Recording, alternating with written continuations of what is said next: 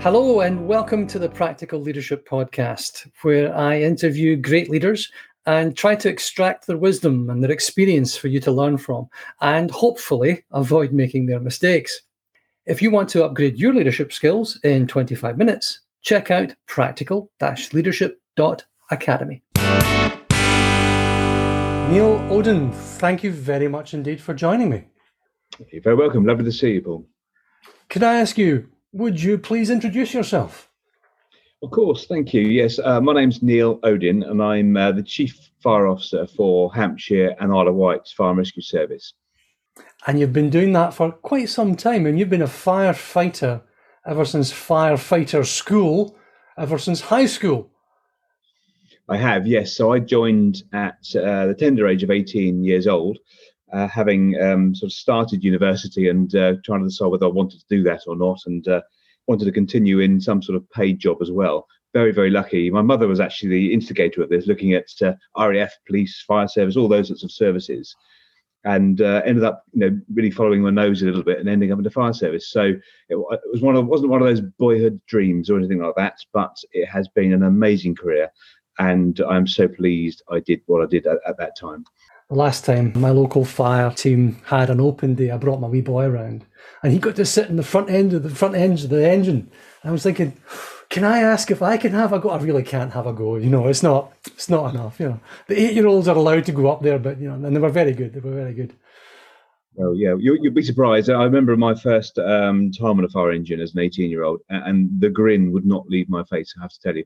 Although it wasn't a boyhood dream, but I can tell you that the, the thrill of actually going on your first fire engine uh, attendance to a fire, you know, clearly a, someone's bad day, but uh, well, what an experience. And uh, it's been a privilege ever since. 32 years later, nearly, it's still a privilege to do what I do. I'm sure people ask you this, but in a role such as yours, Chief Fire Officer, When's the last time you actually went to burning building? It is um, yeah, something which obviously I have a fantastic team that uh, you know we, have um, you know over 60 fire stations across Hampshire and Isle of Wight, and uh, all of those have got their own commanders and all, of their uh, you know their abilities. They're, they're, fantastic. So what happens? The very largest fires or very large incidents, uh, I would go on to. Um, if I have to take command, uh, we had a fire in in Hampshire some years ago now, but only a couple of years ago or so in Andover um, in the um, distribution plant for a big um, food distributor. And uh, because of the sheer scale and the, the, days it went on for, I took over that fire eventually. Um, so I am a, you know, I'm a qualified firefighter. I get, I get reassessed every year. Uh, I do my fitness test every six months. So, know, I am a, you know, a firefighter, but actually I run a um, 90 million pound organization. It's kind of my day job really as a chief executive of, of that. So it is quite a mix. I never thought I'd be doing that when I was 18 years old. I can tell you that for nothing, but um, it is a, a certainly a very rewarding job where you do get the chance to to to rush about doing emergency things. But actually, my job is to keep the organisation calm, focused, and uh, professional about what it's doing. I mean, that's context. That context itself must be the ultimate challenge for someone in your role. Not not least of which you have the typical executive distance from the reality of the front line. So how do you actually know what's going on? Well, every couple of years, something horribly horrible happens, and therefore you need to take charge. Gold commander is that the, is that the term? Something like that. You need to take charge. But how, how do you maintain that proximity to the sixty fire stations and ninety million dollars worth of expenditure you, you you take charge of in, in charge of the taxpayer? Yeah, I mean, all those things are you know, require proximity in terms of, of your stakeholders. And clearly, one of my you know, primary stakeholders is my own people. Uh, and you know, we, we have a distributed leadership model. Uh, so, you know, some of those fire stations are, you know, they're an hour away from where I am. Um, so, you know, getting there. So, of course, this technology is very helpful nowadays. Mm. Uh, and COVID really brought out those habits in us during COVID. And um, we are also, uh, someone described us as a highly reliable organization. So we can't fail. Um, and so you can't build in, you have to build in lots of failure um, layers to make sure that there's plan B, plan C, plan D. Resilience at the very heart of what we do. So it is, um, you know, trying to make sure we manage costs at the same time knowing you're building redundancy into the systems, so because they can't they can't fail. So that balance is quite interesting from a kind of academic or, or business perspective.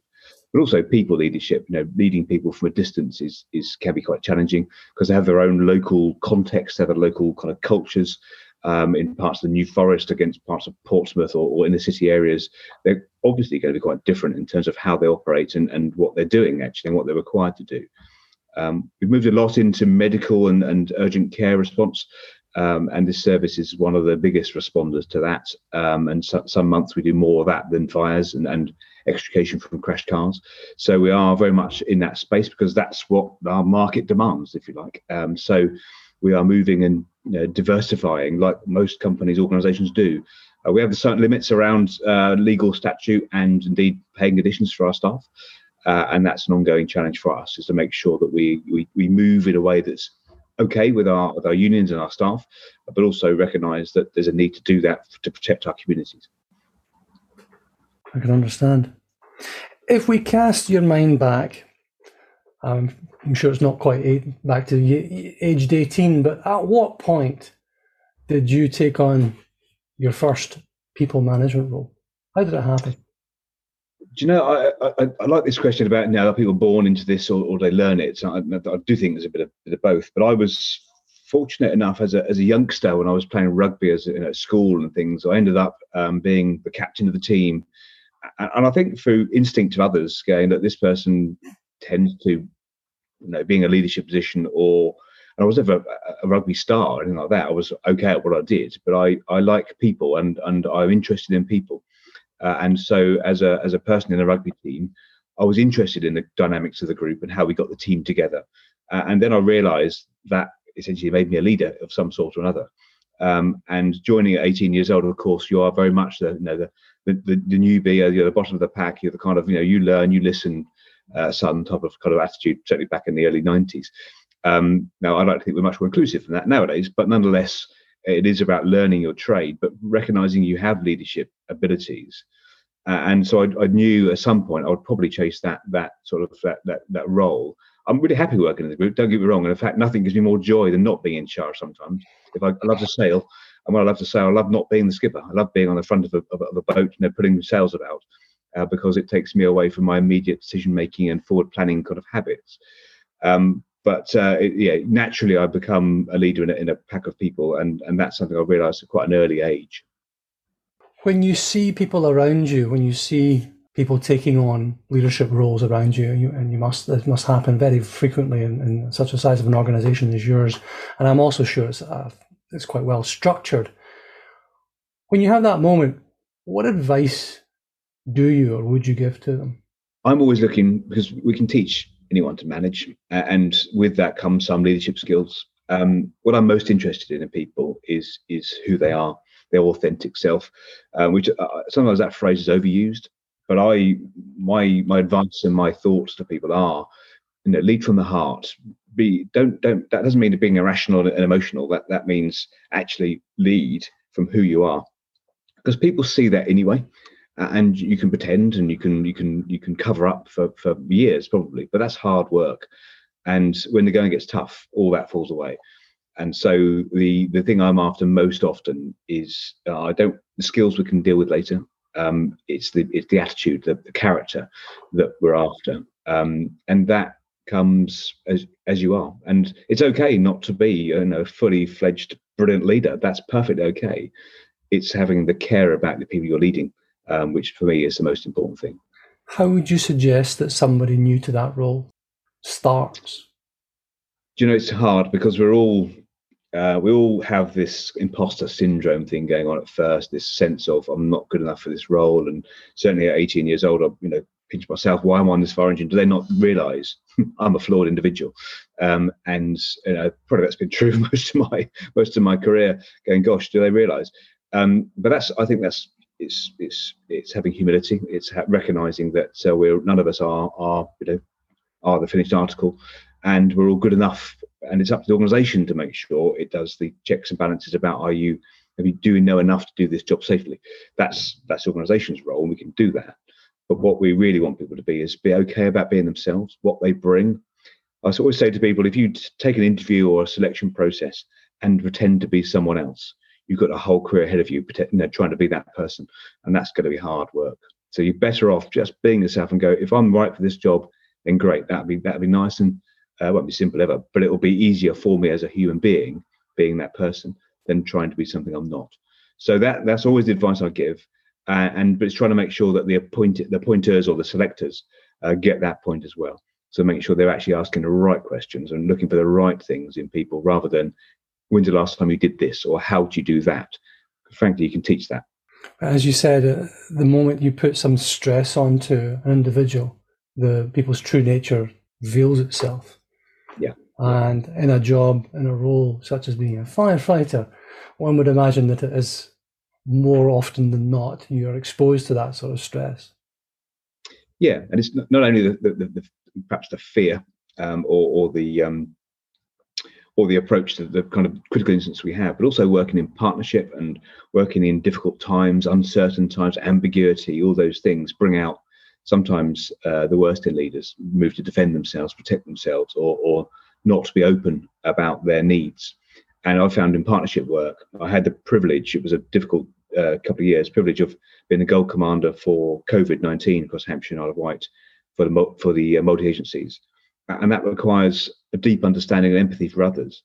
Um, and it requires you to really give of yourself into those spaces so that people trust you as the uh, and it's not a command really it's, it's you're more kind of um, conv- convening and, and trying to get all the shoulders behind the same wheel that takes a great deal of of uh, openness for people to trust you as an individual to say you're not just feathering your own nest either professionally or personally was there in your career a particular event moment mistake perhaps that really was pivotal in how you learned something about your leadership or your management style I realised I mentioned earlier. I mentioned the leading from the heart, and and always wanted to be, always thought I needed to be authentic. And it always takes a while for you to discover yourself in in those leadership practice, um, and think you know. And I can remember one time when it was a particularly uncertain time in my career about who was going to be picked and where I was in that pecking order. I never felt myself massively driven to rise up the ranks, as it were. I always wanted to do a good job and, and have the best impact I could. But I can remember being particularly um, using the power that landed on my lap at that point, being vicious and quite nasty to another colleague of mine who I liked and admired.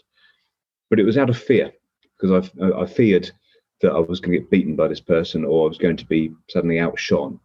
And I can remember reflecting on that almost immediately as I did what I did, um, saying something at a meeting which which you know took the legs away completely.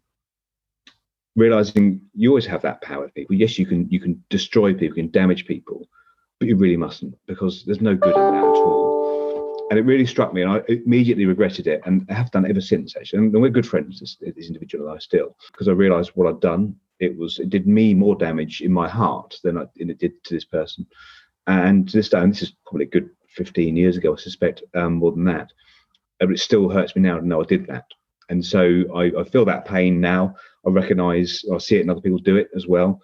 And I have that quiet chat saying, what was your intention? Uh, and knowing, because I know how it feels, the sudden feeling of power and how you exert it to, to win, um, you know, that's dangerous. It's alluring, it's dangerous, and it does no good for your heart.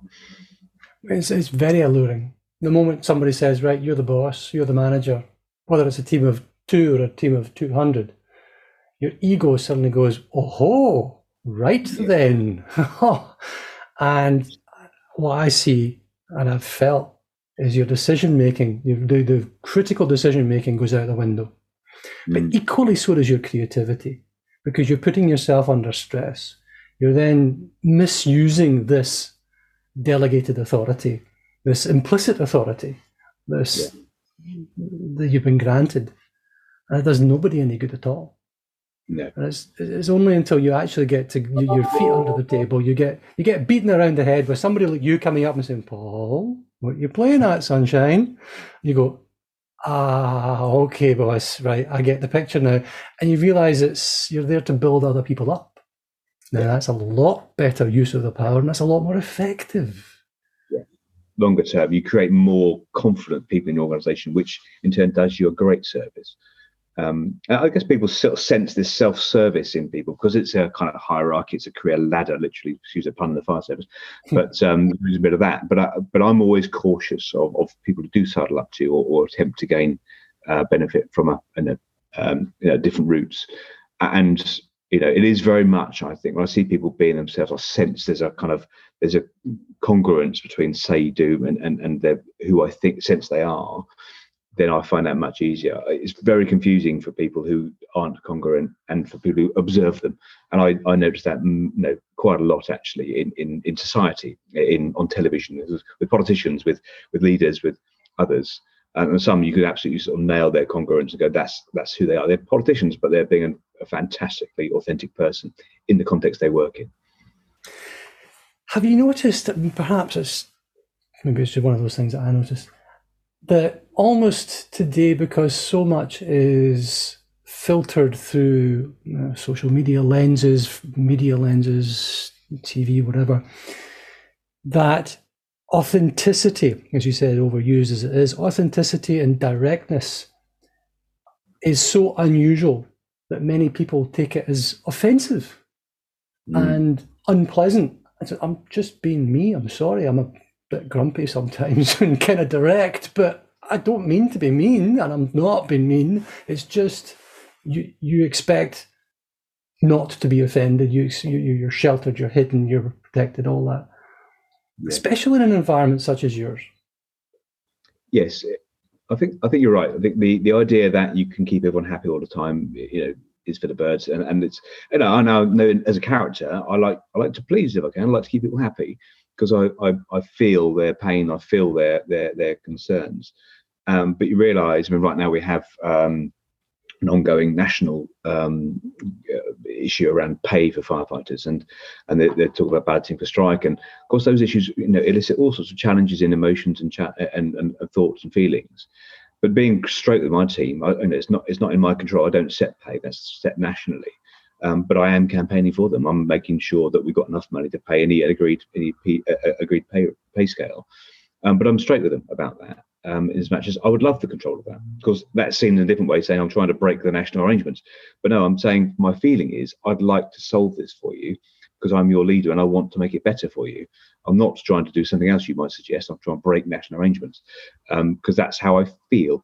But often people think that that's got no part to play in, in this kind of role, but it absolutely has. Your your your personal feelings, your personal uh, perspectives as a leader, you know, need to come out because you need to understand who you are and what you stand for. Otherwise, you become this kind of rather grey, mechanistic kind of corporate being, which doesn't really have a soul or any sense of, of meaning to, to people, just words. Uh, what are you working on at present? What's interesting for you for the moment? What's happening? So I, I, and I'm very proud of our organisation. We are, um, you know, way ahead of many pharmacy services across the country. Um, we project ourselves globally in as much as understanding what good looks like around the world, and we we exchange teams with uh, Northwest uh, America uh, for wildfire for node tactics. Uh, we exchange teams with some of we're going to be exchanging more teams with people in Australia doing uh, medical because imagine in, Australia they do a lot more medical response having to do without an ambulance for longer and with the pressures on our ambulance service in this country, it's learning techniques from them. Um, so that how do we make sure our firefighters can sustain life, can maintain uh, health until such time as they can be carried to the, the casualties can be carried to hospital. So there's lots of things we're focusing on there. But in terms of leadership, uh, I guess you know through these difficult times around arguing uh, and having national debates and, and uh, potential ballots around pay, it's keeping my teams feeling positive about the future, positively focused on on the on the bright light in the future rather than the burning platforms, so that we can keep continue to move forward and and enjoy what we do, but recognizing that there's some tensions in all of our lives. There's, and life happens to people, uh, personal things happen, uh, and I've never seen such a period where, where mental health is an issue for, for lots of people in, in society, and, and that reflects into my staff as well. So making sure we've got the right provision, the right support, the right recognition and understanding about that happens, uh, and for, people to talk about it. And very sadly, all too often we see, uh, you know, uh, propensity in males particularly, but you know, people take their lives in in their middle ages, uh, and that's something which, as you can imagine, I've got a workforce in that space, and I'm determined to make sure we give them the best support we can. Um, so just trying to keep the spirit and, and the and the love in the organisation, because people do this job because they love it. Um, and uh, we don't tend to use the word love. Actually, it's not kind of quite fitting for our organisation, but I think it is a love of what we do and each other. It's a massive team, and we work so well looking after each other. It's what we do all day, and yet we'd never confess that feeling. well done for getting it off your chest.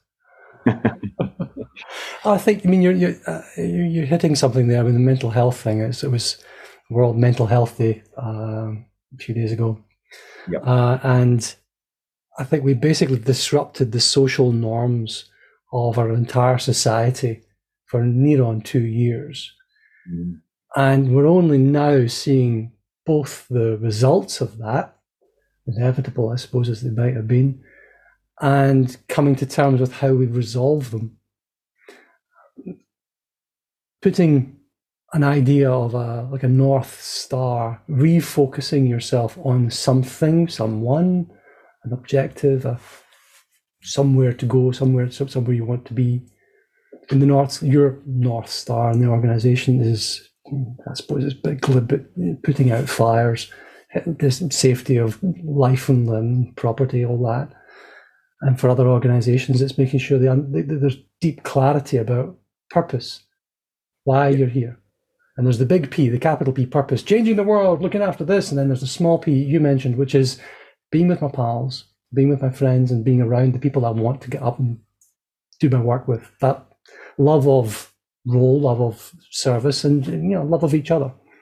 I always used to say you don't have to like the people you work with, but you do have to love them. Yeah.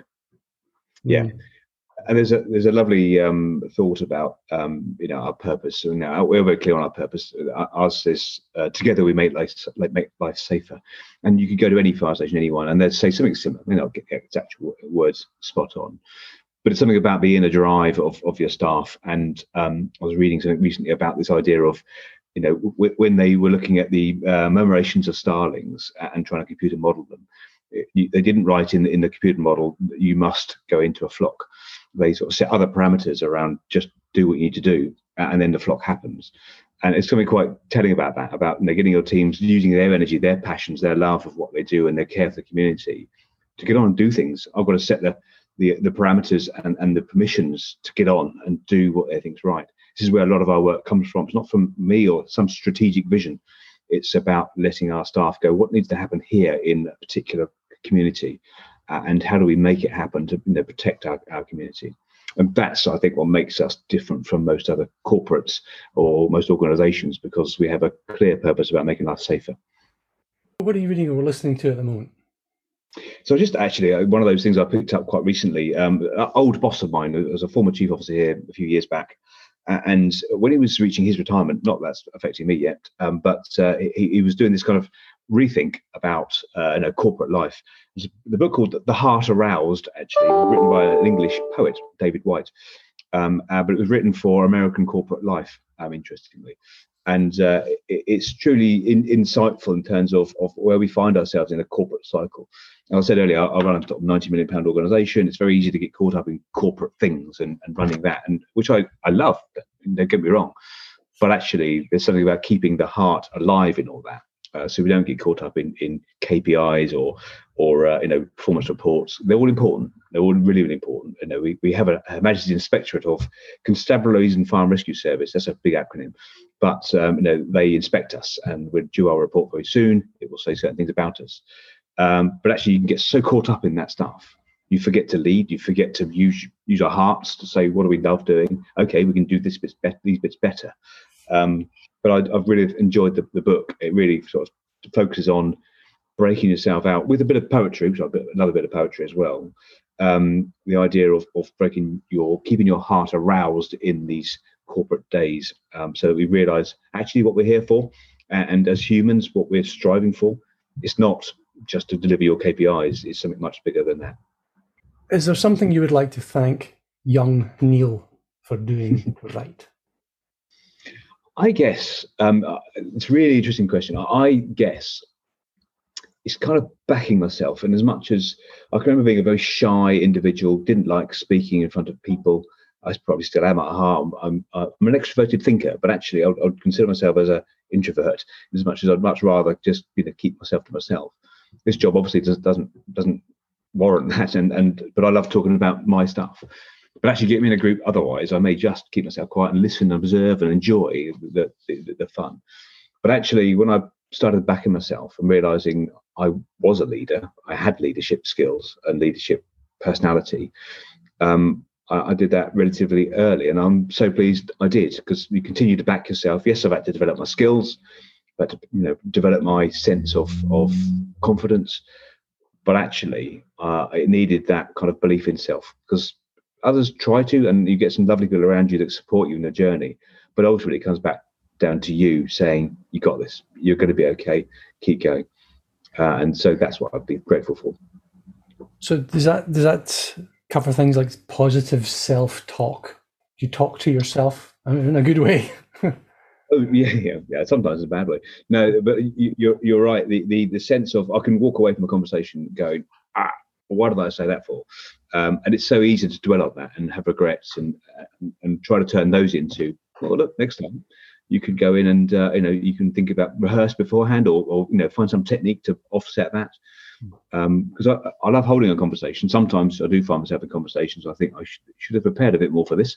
Um, but here i am so just do your best. Um, but so preparing definitely makes you more polished but actually there's something quite raw about just being yourself whoever you're speaking to whether it be you know um, you know royalty or, or, or you know, it doesn't it, almost doesn't matter. They're humans. And so therefore they still need to see this because congruence in who you are. Consistency continuity authenticity overused as it was. Okay. As we wrap up then neil how can people find you? So uh, well actually I, know, we have a very i have a quite a uh, social media presence but uh, but in as much as you know, I'm, I'm not some super you know celebrity, but nonetheless, you know, in Hampshire, certainly our website, the Hampshire Isle White Fire Rescue Service website, is well used. Also, we have a Twitter Twitter handle, and we're on Facebook. Um, and um, my and my teams, more importantly, my team's pictures and bios are on our website. Uh, so people want to find out about us. Also on LinkedIn. Um, so I have a very unusual name, Neil Odin, um, like the Viking god, as you said earlier. Um, and so people can always use that. Don't expect to see Valhalla or anything like that, but um, it is an unusual surname. So you always search me on there. It's alarming, actually. My children tell me this. When you go to Google and put in Odin, you get the one-eyed wandering god, but also you get pictures of me. So um, I, I, just to be don't get confused about which one you're looking at. So yeah, but you can find me on there. Neil Odin, Chief Fire Officer for Hampshire and Isle of Wight Fire and Rescue Service. Thank you very much indeed for joining me. Thank you. That's a wrap. Thank you for joining me today. Your homework subscribe and share this with a friend or colleague. Please leave your five star review and any comments you have because that really helps me to improve every day and it helps people to discover me online. If you want to upgrade your leadership skills in 25 minutes, you should check out practical leadership.academy.